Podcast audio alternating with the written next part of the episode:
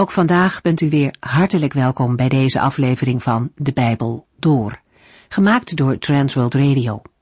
Voor meer informatie kijkt u dan op onze website transworldradio.nl.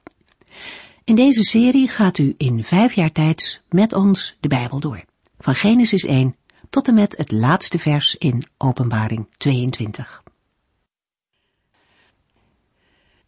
De vorige keer lazen we de eerste vijf versen van Efeziërs hoofdstuk 4. Daar begint een nieuw deel van de brief, dat vooral op het praktische christenleven is gericht. Het is het vervolg op de leer die Paulus heeft gebracht in de eerste hoofdstukken. Nadat hij heeft aangegeven dat de gemeente een eenheid is, waarin Jood en Heiden bij elkaar horen, komt nu ook de praktijk aan bod. Liefde en eenheid kenmerken die praktijk en tegelijkertijd is er in die eenheid een verscheidenheid aan gaven. We zullen daar vandaag verder op ingaan. Maar eerst nog even naar de inleiding van de apostel. Na zijn uitleg over de hoge roeping van christenen roept hij op om dan ook overeenkomstig die positie te gaan leven. De Heere heeft ons alle geestelijke zegen gegeven die er in de hemel is. En dan ligt het voor de hand dat ons dagelijks leven daardoor bepaald wordt. Als we meer en meer gaan beseffen wie Christus is en wat Hij voor ons heeft gedaan, dan kan het niet anders of dat heeft een weerslag op ons dagelijks handelen. Dat verandert ons denken en ons doen. Als we merken dat Hij genadig is voor ons, dan mag Hij verwachten dat wij, op onze beurt, ook genadig zijn naar anderen toe. Als Christus ons vergeeft, dan kunnen wij toch niet volharden in boosheid? Ik weet het wel, het gaat niet altijd vanzelf. Ook in de begintijd van het christendom niet. Paulus spreekt over elkaar vol liefde verdragen. Het woord verdragen geeft aan dat het misschien wel moeite kost. niet met iedereen heb je vanzelf een makkelijk contact, maar het is onder christenen nooit een reden om het daarbij te laten. Verdraag elkaar vol liefde, zegt Paulus. Dus niet met een beetje liefde en een zuur gezicht, nee, vol liefde. En dat kan soms een hele uitdaging zijn. Paulus spreekt verder over het bewaren van de eenheid. In het hoge priesterlijke gebed heeft de Heere daar zelf ook om gebeden. Vader, maak hen één, opdat de wereld geloven zal dat u mij gezonden heeft. Wat een belangrijke motivatie is dat om eensgezind te zijn met andere christenen. We kunnen het verleden, waarin veel is misgegaan, niet veranderen maar we kunnen wel met de hulp van de Heilige Geest onze uiterste best doen om in vrede met andere christenen te leven. En zo kunnen we ook iets van de eenheid in Christus toch zichtbaar maken. We lezen Efeziërs 4 vanaf vers 6. In de vorige uitzending hebben we gelezen en gezien dat de diepste bron voor de eenheid van de gelovigen in God zelf ligt. Alle lof en eer is daarom voor God, die boven alles staat, voor altijd. Amen. De Heere oefent over de gelovigen gezag uit. Hij staat boven alles. Hij bestuurt hun leven, al wat zij zijn, zijn ze door hem, en door zijn heilige geest woont de Heer in hen. Efeziërs 4 vers 6. En wij hebben allemaal één en dezelfde God en Vader, die boven ons allen staat, die in ons allen is en door ons allen werkt. Alle gelovigen van de hele wereld passen natuurlijk niet in één gebouw. Daarom wordt er ook wel gesproken over de gemeente, het lichaam van Christus, als de onzichtbare kerk. Daarmee wordt niet gezegd dat ware gelovigen en volgelingen van Jezus Christus niet zichtbaar zijn. Efeziërs 4 vers 7. Maar ieder van ons heeft genade gekregen naar de mate waarin Christus die gegeven heeft. De eenheid die in de vorige versie is aangegeven, sluit verscheidenheid onder de gelovigen niet uit. Binnen het geheel van het ene lichaam van Christus hebben gelovigen niet allemaal dezelfde plaats en functie. Dat houdt verband met de mate waarin Christus zijn genade aan de gelovigen heeft geschonken. Die genade schenkt Christus om hem te dienen. In 1 Corinthiërs 12, vers 4 tot en met 7 hebben we gelezen: De bijzondere gaven zijn verschillende, maar ze worden gegeven door dezelfde geest. De taken zijn verschillend, maar ze worden opgedragen door dezelfde Here. De activiteiten zijn verschillende, maar ze worden ontplooid door dezelfde God, die alles in ons allen bewerkt. De geest openbaart zich door elk van ons tot welzijn van de hele gemeente. Christus deelt aan zijn gemeente gaven uit, met de maat die hem goeddunkt, op dezelfde manier als waarop Paulus het aangeeft in 1 Corinthiërs 12. Naar gelang van de genadegave die een gelovige van Christus heeft ontvangen, mag hij of zij de heiland dienen. Zo is er ook verscheidenheid in de eenheid. Efeziërs 4 vers 8. In de boeken staat immers, hij is naar de hemel gegaan en heeft gevangenen meegenomen, en hij gaf geschenken aan de mensen. Om het geven van gaven door Christus te onderbouwen, haalt Paulus in vers 8 een woord aan uit Psalm 68. Voor de woorden in de boeken staat, lezen we in de Griekse tekst, daarom zegt hij. En dan volgt het citaat uit Psalm 68, vers 19. Hetzelfde vinden we in Efeziërs 5, vers 14. Daar is vertaald met, zo staat het ook beschreven. Daarmee wordt de vertaling in het boek ook een stuk duidelijker. Wel vaker gebruikt Paulus dergelijke formuleringen ter inleiding op een aanhaling uit het Oude Testament. Ter illustratie een voorbeeld uit Romeinen 15 vers 10. In Romeinen 15 legt de apostel uit dat Gods genade niet alleen voor Israël is, maar voor alle volken. Paulus schrijft, de Heere heeft bewezen dat het waar is wat hij aan Abraham, Isaac en Jacob had beloofd. Een andere reden is dat ook de overige volken God zouden danken en eren voor zijn genade. Daarom zal ik uw naam prijzen onder andere volken, staat er in de boeken, en ik zal uw naam bejubelen. De profeet Jezaja zei, een nakomeling van Isaï zal opstaan om over de volken te regeren. Hun hoop zal op hem gevestigd zijn. Paulus haalt verschillende teksten uit het Oude Testament aan en geeft algemeen aan of heel precies waar de citaten zijn te vinden. Het citaat uit Psalm 68 dat Paulus in Efeziërs 4 vers 8 gebruikt, heeft duidelijk betrekking op de hemelvaart van Christus. De hemelvaart van Christus was een zegentocht, waarbij Christus als overwinnaar zijn krijgsgevangenen met zich meevoerde. Het woord gevangenen is een aanduiding van het totale aantal krijgsgevangenen. Daarbij moet in dit verband niet zozeer gedacht worden aan de zielen in het dodenrijk, als wel aan de heersers en machten in de hemelsferen. De psalm die Gods zegentocht bezingt in de strijd tegen Israëls vijanden, is voor Paulus een profetie van Christus, hemelvaart. Deze vrucht van de overwinning door de Heer aan David gegeven, is type van de triomf van Christus over zijn vijanden. Zoals ik al eerder aangaf, moeten we dan speciaal denken aan de boze geesten. In Efeziërs 6 vers 12 schrijft de apostel, want wij vechten niet tegen mensen, maar tegen onzichtbare wezens, de duivelse heersers en machten, die deze donkere wereld tyranniseren, boosaardige geesten in de onzichtbare wereld om ons heen. In Colossense 2 vers 15 vult Paulus aan met de woorden, op die manier heeft God zich ontdaan van alle heersers en machten. Hij heeft hen in het openbaar te kijk gezet en daarmee laten zien dat zij door het kruis van Christus overwonnen en verslagen zijn. Een moeilijkheid bij citaten uit het Oude Testament is vaak de zoektocht naar de vertaling waaruit wordt geciteerd. Is het rechtstreeks uit de Hebreeuwse tekst of de Septuaginta, een Griekse vertaling van het Oude Testament? Er zijn ook nog andere mogelijkheden. De verschillen met het citaat in Efesiërs 4 vers 8 en de Hebreeuwse tekst zijn te verklaren doordat Paulus waarschijnlijk een in de synagoge gangbare Arameese vertaling van de psalmen, de Targum, heeft gebruikt. De zinsnede hij gaf geschenken aan de mensen is te vergelijken met de buit die de koninklijke overwinnaar mild uitdeelt aan zijn onderdanen. In vers 8 het symbool van de genaderijkdom die de verhoogde heiland aan zijn onderdanen schenkt. Paulus denkt hierbij aan de gaven van de Heilige Geest, die aan de gelovigen worden geschonken om de Heere en zijn gemeente te dienen. Efesius 4 vers 9.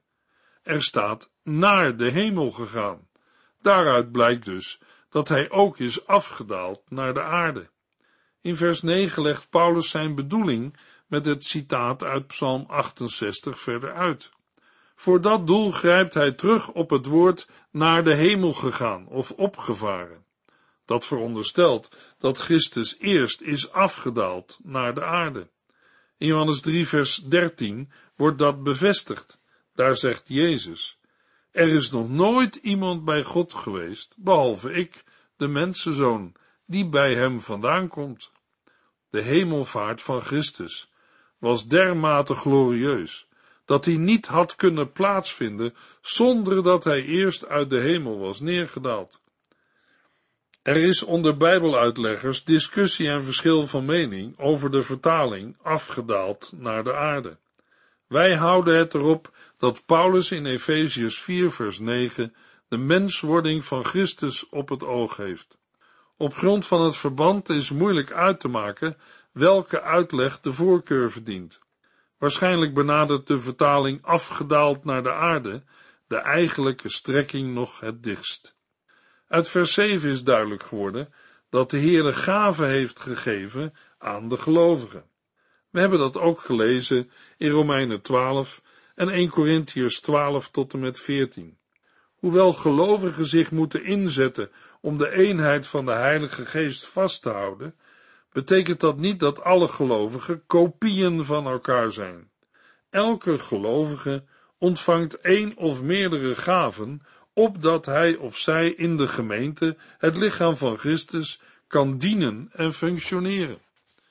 In 1 Corinthians 12 vers 7 schrijft de apostel, de geest openbaart zich door elk van ons tot welzijn van de hele gemeente. Bij deze woorden vallen er een paar dingen op. Het eerste is dat geen enkele gelovige kan zeggen, ik heb geen gave van de Heer ontvangen. Daar hoeft u niet van te schrikken, want de gelovige kan zijn of haar gave nog niet hebben ontdekt. Maar dat is niet hetzelfde als, ik heb geen gave van de Heer ontvangen. Mogelijk kan een gavetest u helpen op het spoor van uw gave te komen. Als eerste mag u het de gever van de gave, de Heere, voorleggen in gebed. Een tweede punt dat opvalt is dat een gave zich openbaart tot welzijn van de hele gemeente. Dat betekent vooral dat de naam van de Heere met de gave van de gelovigen wordt verheerlijkt. Het gaat niet om eer van mensen, maar om de opbouw van de gemeente. Daarbij komt dat de reactie van de gemeente een gave kan bevestigen, maar ook kan behoeden voor missers en fouten. Bovenstaande dringt tot de vraag: luisteraar, bent u in uw gemeente of kerk actief op de plaats waar de Heer u zijn gave voor heeft gegeven? In het algemeen zijn dit vragen die ieder mens zich op zijn tijd moet stellen. Waar ben ik nu allemaal mee bezig? Wat is van de Heere en wat van mezelf? Geen gave mag zelfzuchtig gebruikt worden voor persoonlijk profijt. In feite is het geen gave als die op zo'n manier wordt gebruikt. Een gave wordt gegeven aan ieder lid van het lichaam om hem of haar in staat te stellen te functioneren in zijn of haar plaats in het lichaam van Christus. Efeziërs 4 vers 9 en 10. Er staat naar de hemel gegaan. Daaruit blijkt dus dat hij ook is afgedaald naar de aarde. Hij is naar de aarde afgedaald en weer naar de hemel opgestegen, om alles overal, van hoog tot laag, met zijn aanwezigheid te vullen. Paulus zet in vers 10 zijn toelichting in vers 9 nog voort. Hij, die zo diep neerdaalde, is het ook die weer naar de hemel is opgestegen. Met nadruk stelt de apostel daarmee vast dat er sprake is van identiteit. Zodoende komt ook duidelijk naar voren dat de Hij, over wie het in deze verse gaat, Christus is. En wat de hemelvaart van Christus betreft, Het was een opstijgen ver boven alle hemelen. Paulus wil laten uitkomen hoezeer de hemelvaart voor Christus een verhoging inhield. In Efeziërs 1 vers 20 hebben we stilgestaan bij de opstandingskracht van Jezus. Daarvoor heeft de apostel gezegd, ik bid dat u zult beseffen hoe ontzaglijk groot de kracht is die werkzaam is in ons die in hem geloven. Door diezelfde grote kracht is Christus uit de dood teruggekomen om de belangrijkste plaats naast God in te nemen. Het weer opstijgen naar de hemel van Christus gebeurde met een bepaalde bedoeling. Zijn hemelvaart boven alles moest hem in staat stellen alles te vervullen met zijn aanwezigheid. In dit verband wil het zeggen dat Christus alles doordringt met zijn heerschappij en met zijn zegeningen. In Jeremia 23 lezen we dat niemand zich voor God de Vader kan verbergen, ook niet voor Jezus Christus en de Heilige Geest. In Jeremia 23 vers 24 lezen we dat de Heere vraagt, kan iemand zich voor mij verbergen? Ben ik niet overal tegelijk in de hemel en op de aarde? Ook Christus staat boven alles en zit aan de rechterhand van God de Vader op de troon. Hij houdt de boekrol van de wereldgeschiedenis in zijn doorboorde handen. En alles loopt uit op de verheerlijking van de naam van de Heere. Efeziërs 4 vers 11 Christus heeft sommigen aan de gemeente gegeven die apostel zijn, anderen die namens hem spreken, sommigen die het goede nieuws aan ongelovigen vertellen, anderen die de christenen geestelijk verzorgen, en weer anderen die onderwijzen. Om alles overal, van hoog tot laag, met zijn aanwezigheid te vullen, maakt de Heere gebruik van bedieningen in de gemeente. Paulus noemt in Efeziërs 4 vijf bedieningen, waarin Christus zelf gelovigen heeft aangesteld. We lezen in vers 11 dat Christus sommigen aan de gemeente heeft gegeven. Dat kan in het door Joden gebruikte Grieks ook aanstellen betekenen. Apostelen en profeten zijn de oudste bedieningen. De apostelen, letterlijk gezondenen, zijn in eerste instantie de twaalf leerlingen van Jezus. Maar Paulus rekent zichzelf er ook toe, omdat de opgestane Heere ook aan hem is verschenen. Overigens kon deze benaming ook voor andere predikers van het evangelie worden gebruikt. In Romeinen 16 vers 7 lezen we, Doe ook de groeten aan Andronicus en Junia, mijn landgenoten, die samen met mij gevangen hebben gezeten. Zij zijn uitstekende apostelen en geloofden al eerder in Christus dan ik. Een ander voorbeeld vinden we in 1 Thessalonicense 2 vers 6. Wij zijn er ook nooit op uit geweest eer van u of van anderen te krijgen, hoewel wij als apostelen van Jezus Christus wel op onze rechten hadden kunnen staan. Bijna ongemerkt noemt Paulus hier Silvanus en Timotheus ook apostelen. Ook op andere plaatsen in de Bijbel wordt de aanduiding apostel ruimer gebruikt dan voor de elf voormalige leerlingen van Jezus. Een apostel, gezondene, is een gevolmachtigde dienaar van God, die zich met name bezighoudt met het stichten van gemeenten. Zijn speciale bediening geeft hem een groot gezag, dat door de Heere aan deze bediening is verleend. Met de zinsnede, anderen die namens hem spreken, worden profeten bedoeld. In 1 Corinthians 14 vers 1 vinden we een soortgelijke uitspraak. Laat de liefde uw doel zijn, maar streef ook naar de gave van de geest, in het bijzonder naar het spreken namens God. Kenmerkend voor de bediening van de profeet is dat de Heilige Geest door hen tot de gemeente spreekt, als ook dat zij in hun prediking de gemeente bemoedigen, vermanen en opbouwen.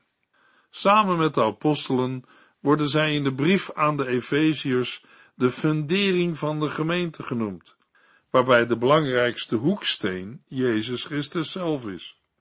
Met de woorden sommigen die het goede nieuws aan ongelovigen vertellen, bedoelt Paulus evangelisten, mensen als Timotheus. Hun taak bestaat uit de verkondiging van het evangelie in de ruimste zin van het woord. Evangelisten waren werkers die op zoek waren naar mensen die Christus niet kenden, werkers in de buitendienst van de kerk en helpers van de apostelen. Nu kan een luisteraar denken, ik ben geen evangelist, ik hoef niet te getuigen. Maar die vlieger gaat niet op. Iedere gelovige heeft een persoonlijke ontmoeting met Christus ervaren. Het heeft je leven veranderd en tot een nieuwe mens gemaakt. Gods geest getuigt met onze geest dat wij kinderen van God zijn. Dat getuigenis heeft iedere wedergeboren christen.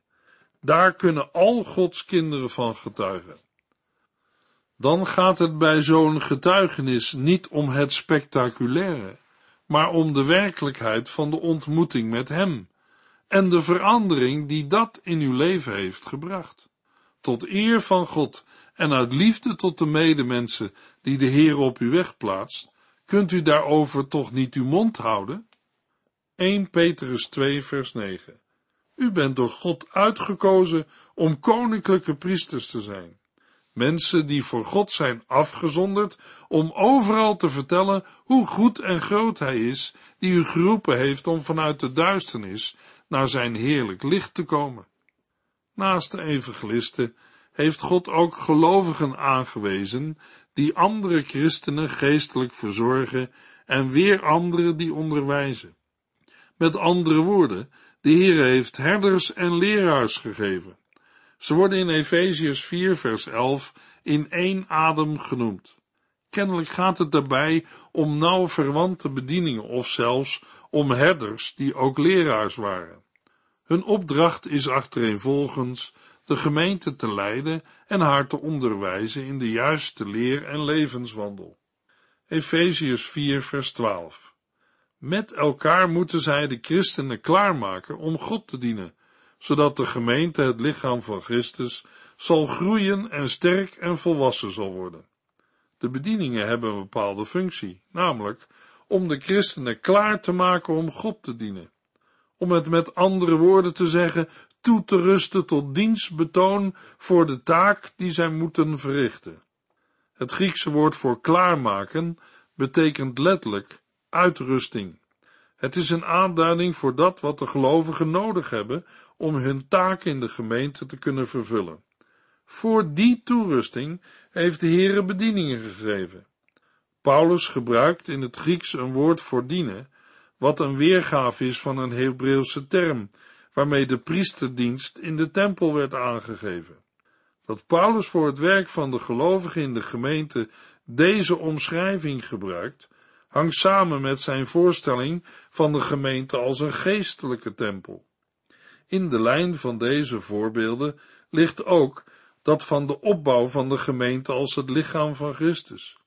De toerusting die aan de bedieningen is opgedragen, heeft een dubbele gerichtheid zowel op het werk van de gelovigen in de gemeente, als ook op de opbouw van het lichaam van Christus. Efeziërs 4 vers 13 Het doel daarvan is dat wij tenslotte volledig één zullen zijn, door ons gemeenschappelijk geloof en doordat wij de Zoon van God allemaal even goed kennen. Dan zullen wij volledig mens zijn, volwassen geworden door alles wat Christus in ons heeft gedaan. De opbouw van de gemeente is nodig, zolang het eigenlijke doel nog niet is bereikt. Dat het om een einddoel gaat, blijkt uit de woorden, opdat wij tenslotte volledig één zullen zijn. Dat wijst op het bereiken van de uiteindelijke bestemming van de gelovigen. Als eerste doel noemt Paulus de eenheid van het geloof en van de kennis van de Zoon van God. Daarmee grijpt de apostel terug op de opsomming in Efeziërs 4 vers 5. Eén Heer, één geloof en één doop. Het gaat om de eenheid van de gelovigen. En met het kennen van de Zoon van God zal Paulus zeker bedoelen het erkennen van Christus als de Zoon van God. Volgens Paulus ontbreekt er in de praktijk van alle dag nogal wat aan deze eenheid van geloof en kennis. Het is daarom de taak van de bedieningen en van alle leden van de gemeente om daar in een goede samenwerking alsnog naartoe te werken. Een ander gemeenschappelijk doel is het geestelijk volwassen worden. Een omschrijving van het geestelijke groeiproces dat iedere gelovige doormaakt. Iets van dit geestelijke groeiproces vinden we in 1 Corinthians 3 vers 1 en 2. Broeders en zusters, toen ik bij u was, kon ik u nog niet toespreken als geestelijke mensen. U leidde uw eigen leven en deed uw eigen zin. Uw verhouding met Christus was nog zo pril, dat ik u alleen maar melk kon geven. Vast voedsel was te zwaar voor u, en dat is helaas nog steeds het geval. Aan de andere kant past bij een geestelijk volwassene ook de nieuwe mens, met een onberispelijk en een onverdeeld hart. De opbouw en toerusting van de gemeente moet ertoe leiden dat de gelovigen geestelijk volwassen worden. Als derde noemt Paulus de maat van de volwassenheid, van alles wat Christus in ons heeft gedaan, ook wel genoemd de volheid van Christus. Bij volwassenheid kunnen we denken aan leeftijd, maar ook aan postuur. De gemeente heeft pas dan een volwassen postuur als ze helemaal vervuld is van Christus. Dat wil in Efeziërs 4 vers 13 zeggen, dat de gemeente helemaal vol is van al de gaven van Christus. Juist deze gaven maken het de gemeente van Christus mogelijk om volwassen te zijn. In Efesiërs 3 vers 19 hebben we gelezen, uw hele wezen zal dan vol van God zijn. Het gebed van een gelovige mag zijn, laat me u blijven, groeien, bloeien, o heiland die de wijnstok zijt. Uw kracht moet in mij overvloeien, of ik ben een wis verderf gewijd. Doorstroom beziel en zegen mij, opdat ik waarlijk vruchtbaar zij. In de volgende uitzending lezen we Efesiërs 4 vers 14 tot en met 21. U heeft geluisterd naar De Bijbel Door, in het Nederlands vertaald en bewerkt door Transworld Radio. Een programma waarin we in vijf jaar tijd de hele Bijbel doorgaan. Als u wilt reageren op deze uitzending of u heeft vragen, dan kunt u contact met ons opnemen. Tijdens kantooruren kunt u bellen op 0342 47 8432 0342 47 8432. Ook kunt u een e-mail sturen naar de transworldradio.nl en natuurlijk kunt u ook via de post ons bereiken. TWR, postbus 371, postcode 3770, AJ in Barneveld. Dit programma werd gepresenteerd door Cor Weda en Ike André. Techniek was in handen van Odin van Voorkom. En wij allemaal bedanken u voor het luisteren. Graag tot de volgende keer.